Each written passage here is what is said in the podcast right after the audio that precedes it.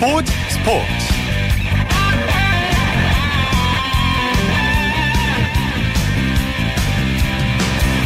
네, 안녕하십니까. 일요일 스포츠 스포츠의 아나운서 강승화입니다. 자, 세기의 대결로 전 세계인들의 뜨거운 관심을 모았던 프로복싱 플로이드 메이웨더 주니어와 매니 파키아오의 대결. 무패 복서인 메이웨더가 심판의 만장일치로 판정승을 거뒀습니다. 자, 이번 승리로 메이웨더는 프로 데뷔 이후에 48전 전승, 무패 신화를 이어갔습니다. 어, 현존하는 세계 최고 복서인 메이웨더와 파키아오의 대결 난항을 겪으면서 5년 만에 성사돼서 전 세계 스포츠 팬들의 뜨거운 관심을 모았습니다. 하지만 오늘 정작 경기는 화끈한 장면도 없이 싱겁게 끝나버려서 많은 아쉬움을 남겼죠. 그래서일까요? 두 선수의 재대결을 원하는 목소리도 높아지고 있는데요. 메이웨더와 파키아오의 세기의 대결 잠시 후 취재 수첩에서 자세히 분석해 보도록 하겠습니다. 자, 일요일에 함께하는 스포츠 스포츠. 먼저 프로야구 열기부터 느껴봅니다.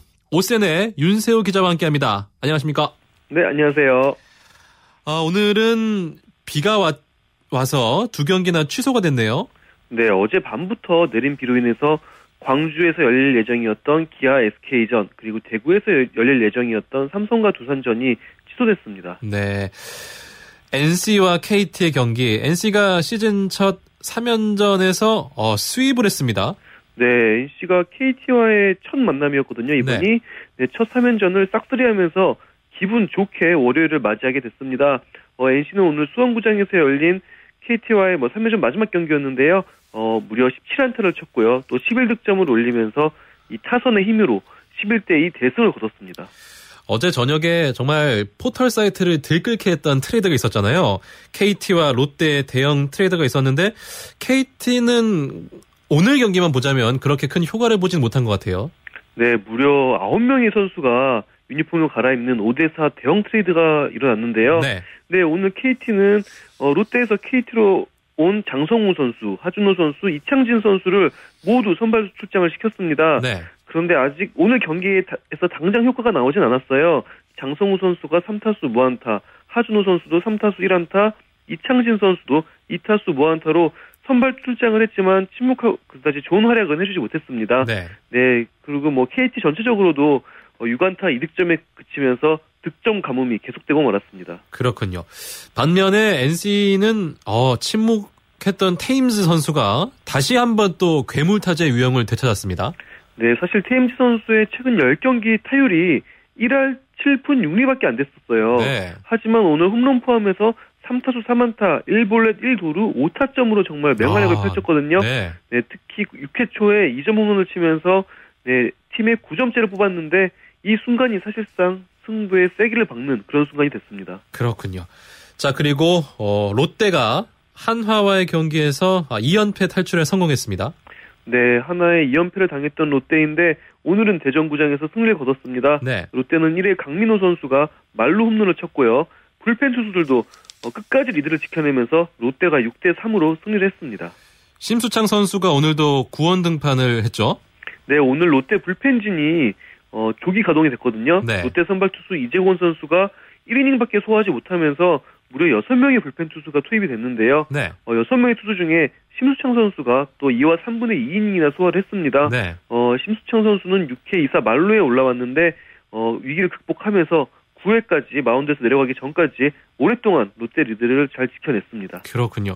오늘 그 롯데 승리의 주역은 아무래도 강민호 선수의 말루포를 꼽을 수 있지 않겠어요? 네, 그렇습니다. 1회 강민호 선수가 말루포를 쳤는데 이 홈런이 정말 결정적으로 작용을 했습니다. 네. 이 홈런으로 인해서 하나의 선발 투수인 유창식 선수가 조기 강판되고 말았고요. 네. 롯데 또한 이 4점의 여유를 끝까지 지키면서 네, 승리를 거둘 수 있었습니다. 유창식 선수가 좀 괜찮아 보였는데 이제 실책 때문에 흔들리면 있었는데 그 경기 뒤에 김성근 감독이 아, 찬스를 살리지 못했다 이렇게 인터뷰를 했습니다. 그렇습니다. 어, 수비에서도 좀 안 좋은 모습이 나왔고 네. 또 공격에서도 세 차례나 말로 찬스를 살리지 못하면서 오늘 하나가 잘로만 13개를 기록했거든요. 네. 어, 그러면서 뭐 비록 강민 선수가 말로 홈을 치면서 롯데가 먼저 도망가긴 했지만 찬스를 놓고 보면 충분히 따라갈 수 있는 경기였는데 결국에는 롯데를 따라잡지 못했습니다. 네. 결국에는 김성근 감독이 경기 후에 네. 수비 훈련과 타격 훈련을 따로 지시해가지고 네. 대전구장에서 하나 선수들이 경기 후에도 또 연습을 했다고 하네요. 그러니까요. 올 시즌에 처음 있었던 일이라면서요. 경기 후에 이렇게 훈련을 하는 게? 네, 경기 전에 특별하는 경우는 있었는데요. 네. 경기 후에 이렇게 구장에서 바로 훈련에 돌입한 거는 오늘이 처음입니다. 그러니까 그 한화 선수들은 이렇게 훈련이 겁이 나서라도 경기 중에 실책을 안 하려고 열심히 할 것 같아요. 네, 많이 훈련을 한 만큼 훈련한 게 아까워서라도 어떻게든 이겨야 된다 이런 정신이 박혀 있더라고요. 그렇군요. 자 그리고 아, 넥센이 또 NC와의 경기에서 주말 3연전 싹쓸이를 했습니다.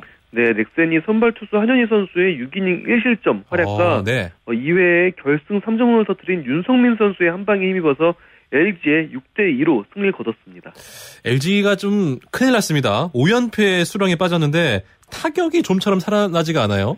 네, 정말 뭐 경기 내내 안타를 치는 모습이 너무 보이지가 않을 정도로 지금 최악의 타격난에 시달리고 있는데요. 네. 네, 지금 5연패 기간 동안 LG의 팀 타율이 1할 7푼 1리밖에 안 됩니다. 아, 네. 게다가 경기당 평균 득점이 2.6점밖에 안 돼요. 네. 그만큼 투수들이 아무리 잘 던져도 승리할 수가 없는 그런 경기를 하고 있습니다. 사실상 LG의 타선은 그 이제 KBO 리그 최강이라고 할 수 있는데 조만간 좀 살아났으면 좋겠습니다. 네, 사실 베테랑 자타자들이 많아가지고 이 자타자들이 항상 LG의 타선을 이끌어왔는데요. 네. 지금 뭐 박용택 선수, 이진영 선수, 뭐 이병규 선수 다 지금 침묵하면서 LG가 정말 힘든 상황에 놓여 있습니다. 알겠습니다. 이번에는 또 해외에서 뛰고 있는 우리 선수들 소식을 살펴보겠습니다. 야, 정말 기분 좋은 소식이네요. 추신수 선수가 시즌 2호 홈런을 터뜨렸습니다. 네, 오늘 정말 추신 선수가 올 시즌 들어서 가장 뛰어난 활약을 보여줬는데요. 오늘 오클랜드와의 홈 경기에서 7회 네, 가운데 담장을 넘기는 3점 홈런을 쳤고요. 네. 이 홈런으로 텍사스가 7대1 동점을 만들었습니다. 네. 아, 그리고 그 다음에도 추신 선수가 또 멋진 장면을 만들어냈는데 네, 연장으로 이제 경기가 흘러갔어요. 네, 10 회 말에 추신 선수가 선두 타자로 나와서 2루타를 쳤습니다. 네. 그리고 나서 결국 추신 선수가 홈을 밟으면서 3루에 홈까지 밟으면서 결승 득점을 기록했고 네, 추신 선수의 결승 득점으로 텍사스가 기분 좋게 끝내기 한타 승리를 거뒀습니다. 그렇군요. 미국의 언론들도 추신수 선수의 활약에 주목을 하고 있습니다. 그렇습니다. 워낙 추신 선수가 그동안 안 좋았기 때문에 네. 사실 현지 언론들도 추신 선수를 향해서 좀 비난의 목소리도 없지 않아 있었거든요. 네. 하지만 오늘 경기 후에는 미국 언론들도 오늘 가장 행복한 사람은 추신수 선수 본인일 것이다 이러면서 추신 선수와 오랫동안 고전했던 만큼 이날 추신 선수의 활약에 큰 의미를 부여를 했습니다. 뭐 야구는 항상 이렇게 기복이 있으니까 이제는 좀 치고 올라갔으면 좋겠습니다. 네, 뭐 추신 선수가 이전에도 뭐 22을 할 때도 초반에 좀 부진했다가 네. 5월, 6월부터 막 치고 올라간 적이 있었거든요. 그렇죠. 네, 다시 한번 그런 시즌을 만들 수 있을 것 같습니다. 네. 그리고 어, 피스버그의 강정호 선수 연장전에서 대타로 등장했습니다. 네, 오늘 세인트루이스전에서 선발 출장하지는 못했는데요. 네. 하지만 10회 1사 2루 찬스에서 대타로 나섰습니다. 아, 하지만 아쉽게도 네, 세인트루이스 투수 케빈 시그리스트 선수를 상대로 삼진으로 물러나고 말았어요. 네. 그러면서 강정호 선수의 시즌 타율은 2할 6푼 9리에서 2할 5푼 9리로 조금 하락 떨어졌습니다. 그렇군요. 그리고 일본 프로야구 소프트뱅크 호크스의 이대호 선수 아, 계속 잘하고 있습니다. 4경기 연속 안타에다가 3경기 연속 타점 행진을 이어가고 있어요. 네, 어제까지 이틀 연속 홈런도 친 이대호 선수인데요. 네. 오늘 오릭스와의 원정 경기에선 가장 또 중요했던 9회에 역시나 적시 2루타를 터뜨렸습니다. 이 2루타로 소프트뱅크가 오릭스에 1대2로 추격을 했고요. 네. 결국에는 소프트뱅크가 2점을 더 추가하면서 3대 2로 역전승에 성공을 했습니다. 이대호 선수가 추격의 발판을 놓았다고 볼 수 있을 것 같아요. 그렇군요. 자 그리고 그 밖에 주목할 만한 국내외 야구 소식은 어떤 게 있습니까? 어 한창 지금 복귀가 진행 중인 류현진 선수의 이야기를 하고 싶은데요. 네. 네 앞으로 류현진 선수가 다저스 구단 원정에도 동행을 할 예정입니다. 어, 그 이유는 지금 류현진 선수가 불펜 피칭까지는 다 마친 만큼 네. 라이브 피칭을 앞두고 있거든요. 네네. 라이브 피칭은 실전 투구에 들어가기 바로 직전 단계예요. 네. 어, 그라운드 위에서 타자를 세워놓고 실전을 방불케 하듯이 공을 던지는 일인데요. 라이브 피칭에서도 아무런 이상이 없을 경우에는 류현진 선수의 실전 등판 시점이 나올 것 같습니다. 그렇군요. 오늘 소식 잘 들었습니다. 네, 감사합니다. 네, 지금까지 국내외 야구 소식 오센의 윤세호 기자와 함께했습니다. KBS 1라디오 네, 이어서 국내외 축구 소식 살펴보겠습니다. 중앙일보 박린 기자와 함께합니다. 안녕하세요. 네, 안녕하세요. 자, K리그 클래식부터 살펴보겠습니다. 광주가 전남의 3연승을 저지했습니다. 네, 그 광주가 오늘 홈에서 그 다섯 골을 주고받은 난타전 끝에 어, 전남을 3대 2로 꺾었는데요. 네. 그 최근 다섯 경기 연속 무승에서 탈출한 광주는 그 3승 3무 3패로 그 7위로 한 계단 올라섰고요. 네. 어, 반면 2연승을 멈춰선 전남은 그 5위에 머물렀습니다. 그동안 광주가 이제 홈이지만 안방이 아니라 작은 방에서 경기를 치렀잖아요. 근데 네. 드디어 이제 안방에서 제대로 된 경기를 치러서 승리를 거둔 것 같아요. 아, 네, 맞습니다. 광주가 그 올 시즌 처음으로 광주 월드컵 경기장에서 경기를 치렀는데요. 네. 그 7월 열리는 그 광주 하계 유니버시아드 준비 때문에 그 광주는 그동안 원정 아니면 그 임시 홈구장인 그 목포 축구센터에서 경기를 해왔고요. 그렇죠. 네, 오늘 제대로 된 안방 경기에서 그 김영빈, 파비오, 임선영 선수의 릴레이골로 승리했습니다. 홈팬들에게도 참 기쁜 그런 경기였던 것 같습니다. 네. 근데 노상대, 노상래 감독 같은 경우는 전체적으로 밸런스와 조직력이 잘 맞지 않았다. 공간을 많이 내준 게 패인이다. 이렇게 또 밝혔어요. 네, 맞습니다. 그 광주가 오늘 기존에 추구했던 패스 축구 대신에 네. 그 롱볼 축구로 변칙 전술을 펼쳤고요. 네. 그 전남은 전반 14분과 전반 18분에 그 이른 실점을 하면서 일찌감치 무너졌습니다. 어, 그래서 노상래 전남 감독도 그 밸런스와 조직력이 잘 맞지 않아서 그 초반 2실점했다고 아쉬워했습니다. 그랬군요. 자, 그리고 인천은 아, 최하위 대전과의 경기에서 드디어 첫 승을 거뒀습니다. 네, 인천이 원정에서 대전을 2대 1로 꺾었는데요. 어, 개막 후 6무 2패에 그쳤던 인천은 그 9경기 만에 감격의 그 첫 승을 거뒀습니다. 네. 두 팀 다 이제 꼭 이겨야 한다. 이런 승리에 대한 절실함이 있어서 그런지 정말 좀 치열한 경기를 벌였어요. 아, 네, 맞습니다. 그 인천은 올 시즌 무승에 그치고 있었는데요. 네. 그 오늘도 그 전반 16분에 동점골을 내주면서 또 비기는가 싶었는데 네. 전반 45분에 박대한 선수의 결승골로 그 첫 승을 거뒀고요. 그 대전은 지난 주말에 수원을 꺾고 첫 승을 거뒀고 그 오늘 2연승을 노렸는데 그 아쉽게 지면서 그 꼴찌, 꼴찌 탈출에 실패했습니다. 감독들은 오늘 경기 어떻게 평가했습니까? 네, 그 김동훈 인천 감독은 그 충분히 1승을 거둘 자격이 있다고 만족해했고요. 네. 그 재밌는 게 그 시즌 전에 김동훈 감독이 그 데뷔 첫 승을 거두면 그 인천 상륙 작전을 지휘한 메가더 장군 복장을 하고 그 네. 슬라이딩 세레머니를 하겠다는 공약을 내걸었는데요. 했습니까? 아, 김동 감독이 오늘 경기 후에 그 네. 그 옷이, 옷이 준비된다면 그 9일 제주, 제주와 홈 경기에 네. 그 약속을 지키겠다고 말했습니다. 아. 무래도 오늘 원정 경기라서 이렇게 못한 네. 것 같고요. 네. 그 반면에 조진호 대전 감독은 그 주포인 아드리아노가 그 전반만 뛰고 그 뒷근육 통증이 재발해서 교체 아웃된 걸 아쉬워했습니다. 김도훈 감독의 세리머니를 기대해 보겠습니다. 네. 자 그리고 수원 JS컵 어, U18 국제 청소년 축구 대회 최종전이죠. 프랑스의 맞대결 어떻게 됐습니까? 네, 그 우리나라 18세 이하 축구 대표팀이 오늘 수원 월드컵 경기장에서 어, 그 프랑스와 그 최종 3차전을 치렀는데요. 네. 그 아쉽게 0대 1로 졌습니다. 그 한국은 1승 1무 1패로 그 프랑스와 승점 골득실에서 동률을 이루었지만 네. 그 승자승 원칙에 밀려서 그 3위를 기록했고요. 어, 벨기에가 1승 2무로 우승했습니다. 사실 이 대회에서 이승우 선수와 백승호 선수가 나란히 뛰면서 관심을 모았거든요.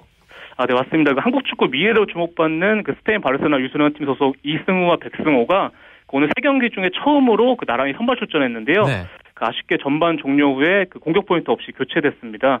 사실 두 선수는 그 바르셀로나가 그 유소년 이적 규정을 위반했다는 이유로 어, 국제 축구 연맹으로부터 내년 2월까지 공식 경기 출전 금지 징계를 받고 있는데요. 네. 그 이번 대회에서 그 실전 감각 부재로 공격 포인트를 올리지는 못했지만 그 깜짝 놀랄만한 돌파와 그 패스를 펼치면서 가능성을 보여줬습니다. 그렇군요.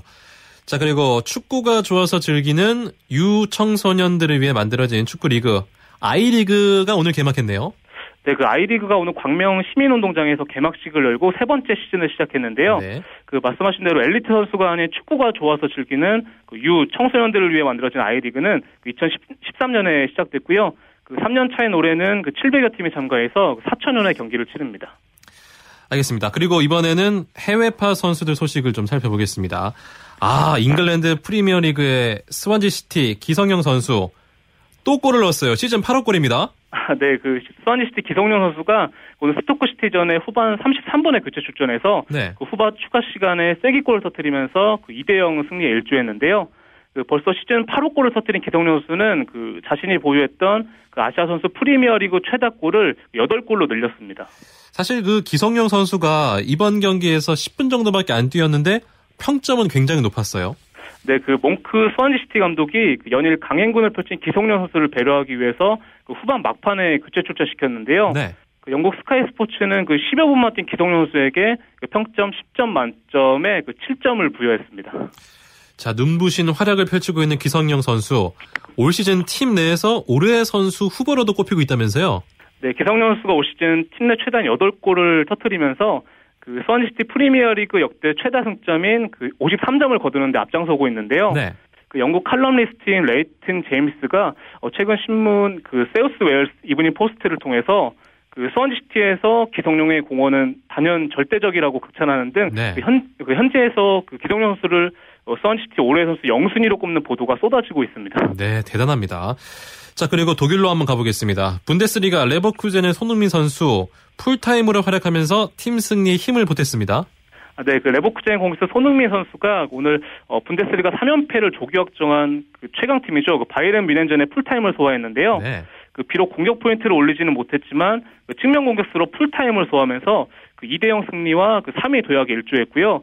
그 손흥민 선수는 현지 통신원과 인터뷰에서 그 전 소속팀인 함부르크 시절에 그 미넨의 0대 5, 0대 6, 2대 9로 진 적도 있는데 그 분데스리가 넘버원을 꼽히는 팀을 이겨서 너무 뿌듯한 밤이라, 밤이라고 소감을 밝혔습니다. 네, 아우 말도 참 잘해요. 아, 네. 자 그리고 다른 선수들 소식도 한번 짚어볼까요?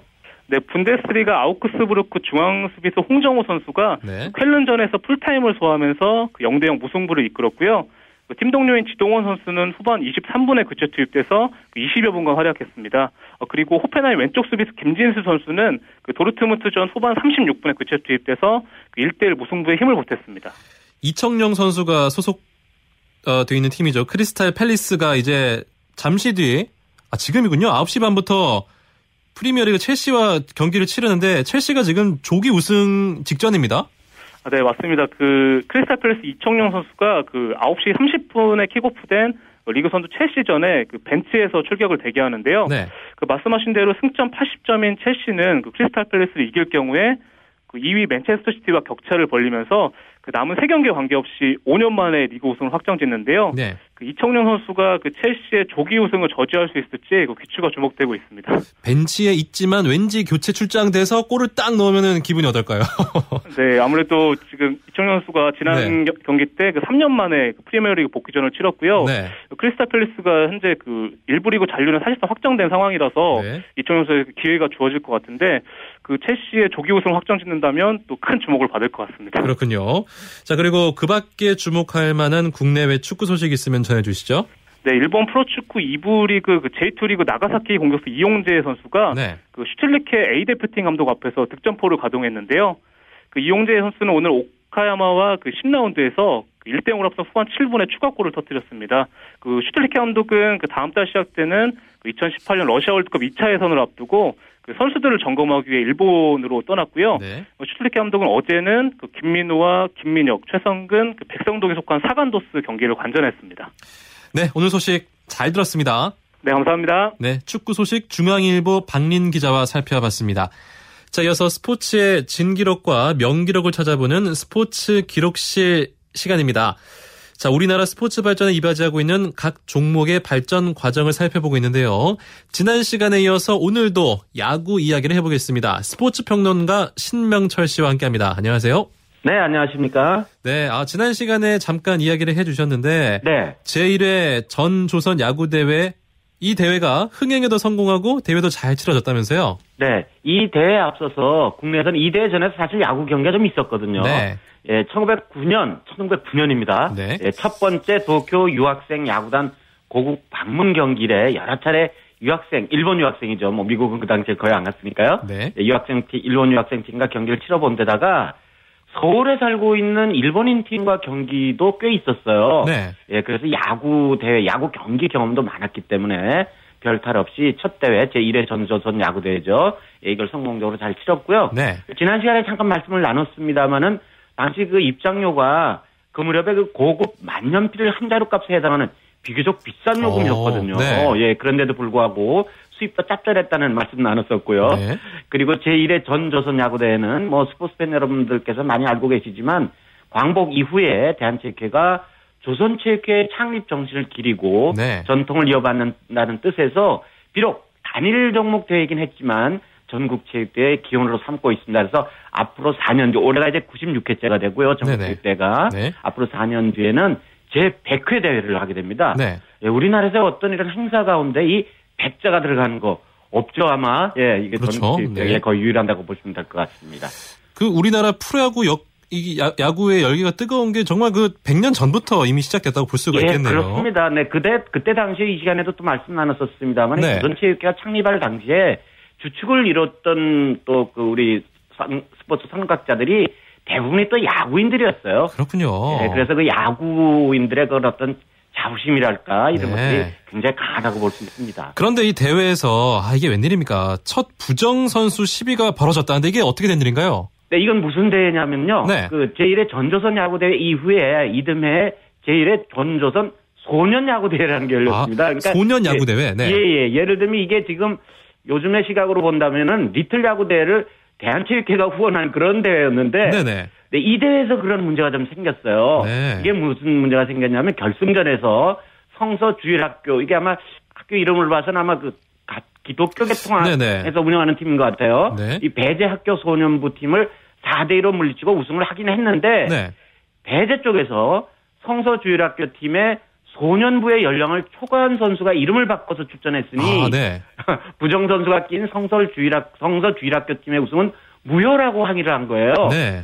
그런데 주최 측에서는 내용 여하를 막론하고 이미 항의는 때가 늦었다. 네. 그러면서 배제 측의 항의를 받아들이지 않았던 겁니다. 아, 그래서 네. 우승기를 이제 성서 주일학교 팀에 주려고 하니까 배제 쪽 이제 관계자 몇 분들이 본부석으로 몰려들여서 좀 과격한 행동을 하고 이러는 바람에 네. 여러 사람이 다치는 그런 불상사가 아, 일어났어요. 네. 예, 그래서 이 대회를 주최한 세동무사 어린이 잡지사입니다. 이 네. 세동무사에서는 부상이 심한 사람들에게 치료비를 지불을 했고 당시 그 보성 전문을 비롯해서 서울 시내 뭐 중앙, 양정, 김문중도 아직 다 그 사학의 명문들 아닙니까? 그렇죠. 예, 그 각 중등학교에서도 부상자 치료비를 보탰다고 합니다. 참 그 열기가 얼마나 뜨거웠는지 느껴집니다. 자, 아마 네네. 우리나라 스포츠 사상 이게 네. 아마 가장 처음 그 부정 선수에 대한 시비가 벌어진 음. 대회가 아닌가 하는 그런 생각이 들고요. 네. 뭐 요즘은 그렇지 않습니다만은 어, 불과 한 10여 년 전, 20여 년 전만 해도 전국체에 했더라 하면 이렇게 나이 초과 선수라든지 네. 아니면 시도 간 전입 규정을 좀 어겼다든지 하는 그런 부정선수 시비가 꽤 많았던 것을 아마 스포츠 중장년 팬 여러분들은 다들 기억하고 계실 겁니다. 그, 그 당시 상황을 좀 짚어보면 배제학교 입장에서 좀 억울한 면도 좀 있겠어요? 예, 그렇죠. 당연히 그 나이를 어긴 예, 선수가 있었던 팀에 대한 항의였었거든요. 네. 근데 참 이 그때 당시 상황을 보면 굉장히 오래전 일이긴 합니다만은 네. 그 일벌백계라는 말이 떠오를 정도의 굉장히 강경한 제재 조치를 당시 배제학교에 내렸었는데요. 네. 어떤 내용들이었냐면 네.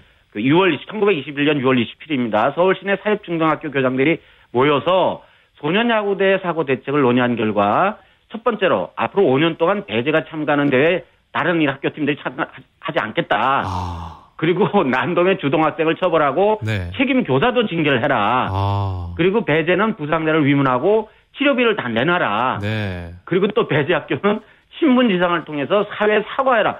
어, 요즘 시각으로 굉장히 강경한 그런 제재 아닙니까? 그러네요, 네. 예, 이런 것들 결의를 했는데, 그 결의한 곳, 그때 당시에 그 교장 선생님들을 보면, 중앙고보의 경우는 최두선 교장 선생님이신데, 이분은 이제 해방 뒤에 1960년대 우리나라 국무총리를 하시게 되는 분입니다. 네. 예, 이분을 비롯해서 7개 학교 교장이 서명해서 배제고보의 결의문을 보냈고, 배제고보는 이 결의문을 순순히 받아들였습니다. 자, 그래서 그런가요? 제2회 전조선 야구대회가 이게 배제고의 배제고보의 이제 그 징계와 관련이 있는지 모르겠지만 네네. 1921년이 아니라 20년 네. 가을에 열리게 됐다고요? 네, 1920년 가을에 그 제1회 전조선 전구대도 또 조선체육과 치렀거든요. 네. 네. 그리고 곧바로 이어서 제2회 전조선 야구대를 다음에 2월, 그러니까 1921년 2월 좋은 때를 태해서 전조선 축구대를 열겠고 그에 네. 앞서서 가을에는 또 전조선 야구대를 10월 31일부터, 그러니까 같은 해입니다. 1920년 같은 해, 네. 사흘 동안 서울에서 거행하겠다는 내용을 발표를 했는데, 네. 이때 서울 어디에서 열겠다는, 그러니까 구체적인 대회 장소는 밝히지를 못하고, 일단 서울이라는 것만 밝혀놨어요. 왜 그러냐면 말씀하셨던 대로 이 배저고보 징계와 좀 관련이 있는데, 네. 그 무렵에 서울 시내에서 야구를 하기 가장 좋은 경기장이 바로 대제고보 운동장이었어요. 지금도 괜찮아요. 그 학교 운동장이. 네. 그렇죠. 네. 그랬는데 제1의 전선 야구 앞에 말씀드렸듯이 야구에서 불상사가 일어났으니까 네. 배제고바자 서울에 있는 중고등학교 회장에서 징계를 받았다고 말씀드렸지 않습니까? 네네. 네. 그러니까 조선체육회가 운동장 빌려달라고 배제고바한테 말할 수도 없는 거고. 아, 그러네요, 네. 배제고바 측에서도 아유, 빌려드리겠습니다. 또 그렇게도 할수 아, 그렇죠, 예. 아니었어, 예. 네. 그래서 결국 제2회 전조선 야구대회는 대회 첫날 경성중학교 운동장을 쓰고 네. 대회 이틀 째부터는 용산에 있는 철도국 운동장으로 장소를 옮겨서 치르게 됐습니다. 참 옛날 얘기지만 들으면 들을수록 재밌는 것 같습니다. 다음 시간에 더욱 재밌는 이야기 기대하겠습니다. 네, 그렇게 하겠습니다. 예, 고맙습니다. 네, 고맙습니다. 네, 지금까지 스포츠 기록실 스포츠 평론가 신명철 씨와 함께했습니다.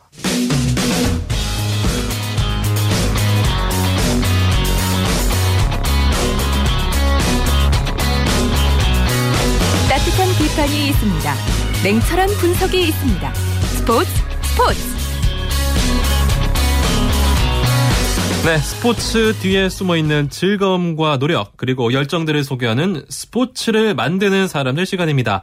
이혜리 리포터와 함께합니다. 안녕하세요. 네, 안녕하세요. 자, 오늘은 누구를 만나고 오셨나요? 네, 오늘은 FC 서울 구단에서 7년째 근무를 하고 있는 운영 총괄 팀장 전승희 씨를 만나고 왔습니다. 네. 이 전승희 팀장은요, 주로 서울 월드컵 경기장에서 뭐 시설 관리도 담당하고요. 또 관중들이 지정된 자리에 앉을 수 있게 안내를 하기도 하는데요. 무엇보다 관중들이 재밌고 안전하게 축구를 관람할 수 있도록 도움을 주고 있습니다. 전승희 팀장이 어떤 일을 하는지 자세히 들어보시죠. 티켓 확인 도와드리겠습니다. 제 입장 안 되세요? 즐거운 관람 되세요. 이 시설 관리부터 모든 이제 관람객, 관객들에 대해서 이제 안내 및 그다음에 이제 또 문제가 발생될 때 컴플레인에 대한 이제 해결. 제일 중요한 거는 우리 이제 화재나 이제 재난에 대한 그 대피 이동 통로 확보 및 그다음에 유도까지 하는 거를 이제 가장 우선으로 하고 있는 일이라고 하면 됩니다. 그래도 제일 중요한 거는 축구 경기는 실외 경기다 보니까 날씨에 타서 되게 많이 받아요. 근데도 불구하고 이제 추운 날씨나 더운 날씨에 땀 흘리고 추운데 발 동동 굴리면서 열심히 해준 모습 보고 오늘도 수고하셨습니다. 그리고 즐거웠어요. 다음에 또 올게요라고 했을 때 저로서는 되게 이제 감동이고 너무 고맙고 보람되죠. 맞아요. 그 사실 그 축구장이나 야구장 같은 경우는 네. 관중들은 즐기러 오는 거지만 맞아요. 거기서 또 일하시는 분들은 또 일터잖아요. 그쵸. 그렇게 힘든 상황에서 또 관중들이 이렇게 수고하셨습니다. 이렇게 네. 격려를 하면은 좀 기분이 굉장히 좋아지겠어요. 네, 맞습니다. 어, 특히나 이 보이지 않는 곳에서 수십 명의 스탭들이 발로 뛰어다니면서 이 경기가 잘 진행될 수 있도록 관리를 하고 있는데요. 이 경기가 진행되는 동안에는 언제 어떤 일이 일어날지 모르기 때문에 늘 긴장을 하면서 주변을 살피고 있습니다. 네. 이 서울 월드컵 경기장의 경우에는요. 진행 요원으로 근무하는 분들이 이 관중 수에 따라 매번 이제 달라지 달라지는데요. 평균적으로 아르바이트생만 한 60여 명 정도 활동을 하고요. 네. 또 각 구역에 뭐 관리 팀장이 15명 있습니다. 보통 경기 시작 전인 한 2시간 전부터 배치가 돼서 각자 일을 하는데요. 주로 뭐 매표소에 있거나 아니면은 뭐 게이트 또는 뭐 스탠드에서 안내를 해주고 있습니다. 그러니까 그 경기 중에 조금 관중들이 위급한 상황이 있으면 그분들께 도움을 네. 요청하면 될 것 같은데 네. 사실 그 이제 축구의 경우에는 예전에 좀 과격한 관중 문화가 좀 많았거든요. 사실은 그렇죠, 네. 요즘은 좀 어떤가요? 네, 제가 이 전승희 팀장에게 물어보니까요. 예전과 다르게 관중들의 매너가 좀 좋아졌다고 얘기를 하더라고요. 이 경기가 끝나면 자신이 앉은 자리 주변에 있는 이 쓰레기도 알아서 줍고 가는데 관중들의 이런 작은 관심 하나가 축구를 발전이 되는데 큰 도움이 된다고 합니다. 계속해서 전승희 팀장입니다. 제 스스로 이제 늘 생각하죠. 오늘 내가 문제점이 뭐였나? 그다음에 반성하게 되고 그래도 이제 우리 도와주는 우리 스태프 친구분들도 있고 그다음에 너무나도 요즘에는 예전과 다르게 관중 매너가 너무 좋아지셨기 때문에 심지어 쓰레기도 주워 가시는 분들도 되게 많아지셨어요. 그런 보면 이제 관중들한테 너무 감사하고 그다음에 옛날처럼 이제 우리는 홈 어웨이 경기라기 때문에 뭐 상대 팀과 같이 경기를 하기 때문에 이제 서로 간에 불찰도 많이 있었었는데 지금은 이제 그런 문화가 이제 없어졌고 서로 응원으로서만 이제 서로 경쟁을 하는 이런 스포츠 문화 사업이 많이 발전된 것에 대해서 저는 관람객들에게 감사드리죠. 맞습니다. 우리 그 관중들이 수준이 네. 상당히 조금 많이 올라갔어요. 맞아요. 그럼에도 불구하고 우리 관중들이 또 경기장에 딱 갔을 때 좀 신경 써야 할 부분들 어떤 게 있을까요? 아직까지도 이 가끔씩 비장애인들이 장애인석에 앉아서 관람하는 경우가 있다고 해요. 아, 네. 네. 그래서 장애인들의 자리인 만큼 장애인이나 또는 어르신들에게 자리를 양보해 주는 게 좀 필요하고요. 또 축구 경기장의 경우에는 워낙 넓고 크기 때문에 지정된 자리가 어딘지 모를 경우에는 당황하지 말고 이제 각 구역에 배 치된 된 안내 진행 요원들에게 물어보면 친절하게 안내를 해주니까 그쪽으로 안내를 받으시면 됩니다. 전승희 팀장 얘기로 들어보시죠. 경기장에 좌석이 엄청 많습니다. 동서남북으로 네 군데가 이어지는 게 기본이고요. 근데 이 좌석마다도 또 고유 남바가 있습니다. 내가 원하는 자리를 보고 싶어서 오신 분들이기 때문에 고객님께서는 여기 여기 자리입니다. 자세하게 다 안내해드리고요. 각 우리 근무자들도 포스트별로 다 배치가 돼 있어요. 이 직접 관람을 해서 오신 분들을 위해서 좀 더 편리하게 바로바로 바로 신속하게 자리에 앉아서 관람할 수 있도록 저 직원들이 다 있으니까요. 언제든지 물어봐 주시고 제가 힘 닿는 데까지는 할 것 같고요. 관람 오신 분들도 박수 쳐주고 응원해 주시고 하루하루 가다 보니까 단뇨수도 더 늘어나고 그다음에 이제 축구 발전에 기여를 하는 게 아닌가 해서 꼭 이 일을 끝까지 제가 힘 닿는 데까지 마무리하고 싶습니다. 네, 제가 보니까 전승희 네. 팀장은요, 늘 축구장을 찾는 많은 사람들에게 웃는 얼굴로 대하더라고요. 앞으로도 축구 팬들이 축구 경기를 좀 안전하고 재밌게 관람할 수 있도록 함께 해주시길 바랍니다. 네, 이엘 리포터 수고하셨습니다. 네, 고맙습니다. 쳤다 하면 홈런이고 슛, 골이고 각본 없는 한편의 드라마. 그것이 바로 그것이 바로 손에 잡힌 우승 트로피 목에 걸린 그 배달 너와 내가 하나 되는 그것이 바로 그것이 바로 그것이 바로 꿈꾸던 스포츠 꿈꾸던 스포츠 꿈꾸던 스포츠. 네, 한 주간 이슈가 됐던 스포츠계 소식을 취재 기자를 통해서 정리해보는 주간 취재 수첩 시간입니다. 자, 메이웨더 주니어와 매니 파키아오의 세기의 대결, 메이웨더의 판정승으로 끝났습니다. 사실 그, 많은 이 복싱 팬들이 화끈한 난타전을 기대했지만, 이 세기의 대결이 아웃복싱의 메이웨더가 판정승으로 이기면서 막을 내리면서 좀 많이들 아쉬워하셨는데요. 스포츠 서울 고진현 기자와 함께 메이웨더와 파키아오의 세기의 대결을 다양한 각도로 분석해 보겠습니다. 고 기자님 안녕하십니까? 안녕하세요. 고진현입니다. 자, 제가 봤을 때는요. 딱 이 단어로 요약하면 될 것 같습니다. 소문난 잔치에 먹을 거 없다. 그렇지 않습니까? 예, 그렇습니다. 스포츠에서 세기의 대결은 흔히 그렇듯 관심이 많게 쏠, 리기 때문에 네. 경기 내용보다 승리라는 결과가 더욱더 중요해집니다. 네. 따라서 어떻게 보면 이런 어떤 승부는 예측이 될 수밖에 없었습니다. 메이웨더는 강점인 아웃복싱을 살릴 수밖에 없었고요. 네. 파키아오는 인파이팅이 펼칠 수밖에 없었는데 결국 메이웨더의 발이 파키아오의 주먹을 잡았다고 요약할 수 있겠습니다. 사실 이제 그 오늘 경기는 메이웨더가 판정승을 거뒀는데 예. 이거 메이웨더의 판정승에 대한 전문가들의 의견은 어떻습니까? 예, 일반적인 우리 팬들이 보기에는 분명 파키아오가 경기를 지배한 것 같이 보입니다. 그러나 냉정한 분석을 대입해 보면 얘기는 달라집니다. 네. 어, 심판 채점 결과 한 명은 118대 110, 나머지 두 명은 116대 112로 메이웨더의 우세를 판정을 했는데요. 네. 공식 기록에 따진다면 메이웨더가 435차례 펀치를 날려 148개를 적중한 반면 파키아오는 429차례 주먹을 뻗어 81회의 적중에 그쳤습니다. 따라서 유효타 면에서는 메이웨더가 훨씬 앞섰기 때문에 3대0 판정승에는 이견의 여지가 없어 보입니다. 네. 사실 이게 그 올림픽 경기였다면 이런 아쉬움이 없겠지만 네. 오늘은 그 아무튼 그 이제 프로 경기였기 때문에 이런 아쉬움이 좀 있는 것 같은데 네. 제가 오늘 좀 3시간 동안 경기를 지켜보면서 한 가지 느낀 거는 정말 그 메이웨더가 수비를 다, 잘한다. 정말 잘 피한다라는 생각이 들었거든요. 예.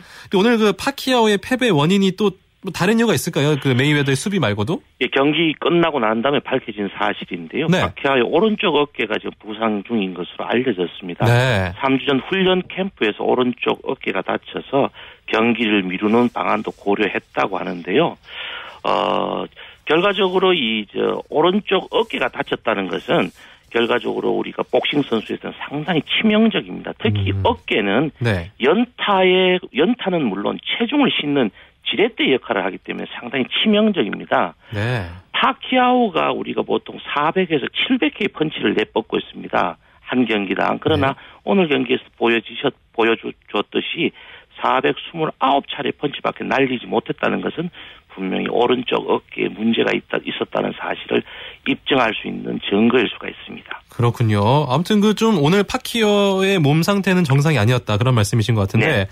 자 그러면은 오늘 경기 정리해 보면 이제 그 또 두 선수의 대결이 천문학적인 파이트머니 덕분에 또 이렇게 흥행한 면이 있는데 예. 두 선수의 최종 파이트머니를 포함한 총 흥행 수입이 어느 정도인가요? 파이트머니만 따지자면 2억 5천만 달러면 약 200, 2,700억 원인데요. 2,700억 원. 예. 메이웨더가 이제 1억 5천만 달러를 네. 가져갔고 파키아오가 1억 달러를 갖고 갔습니다. 네. 그리고 이걸 모두 총 수입을 따진다면 지금 약 4억 5천만 달러가 예상이 됩니다.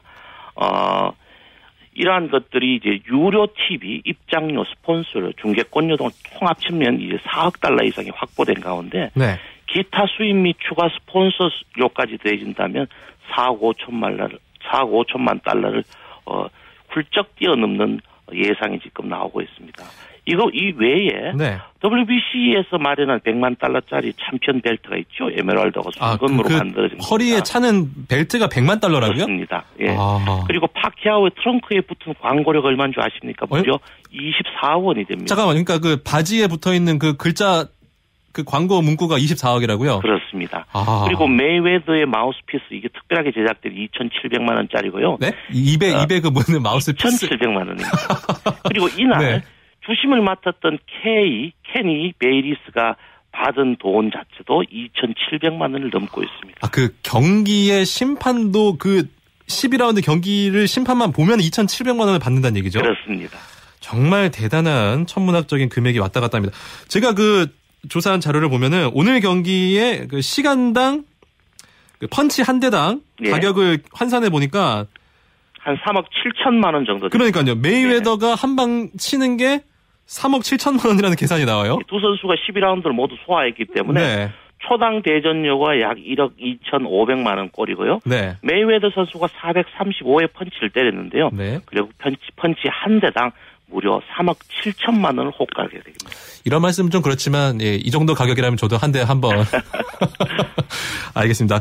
그렇다면 어쨌든 오늘은 메이웨더가 이겼는데 두 선수의 재대결 가능성이 있겠습니까? 사실은 필리핀 국민 입장에서는 정말 아쉽거든요. 그렇습니다. 오늘 어, 아키노 필리핀 대통령이 경기가 끝마치고 난 다음에 네. 그는 포인트가 아닌 명예를 위해 싸웠다. 그리고 세계인의 마음을 얻었다며 찬사를 보내면서 네. 필리핀 내에서는 재대결 어, 분위기가 아주 물씬 무르익고 있지만 네. 어, 객관적인 입장에서 본다면 두 선수의 재대결 리턴 매치는 가능성이 낮습니다.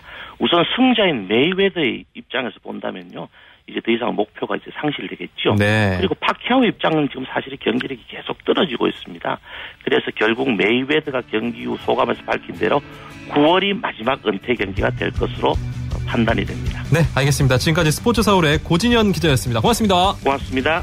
네, 오늘 준비한 소식은 여기까지입니다. 내일은 이광용 아나운서와 재밌는 스포츠 이야기를 준비해서 찾아오겠습니다. 지금까지 아나운서 강승화였습니다. 스포츠 스포츠. As the sun goes down in front of me, reminds me where I wanna be. With you and you alone.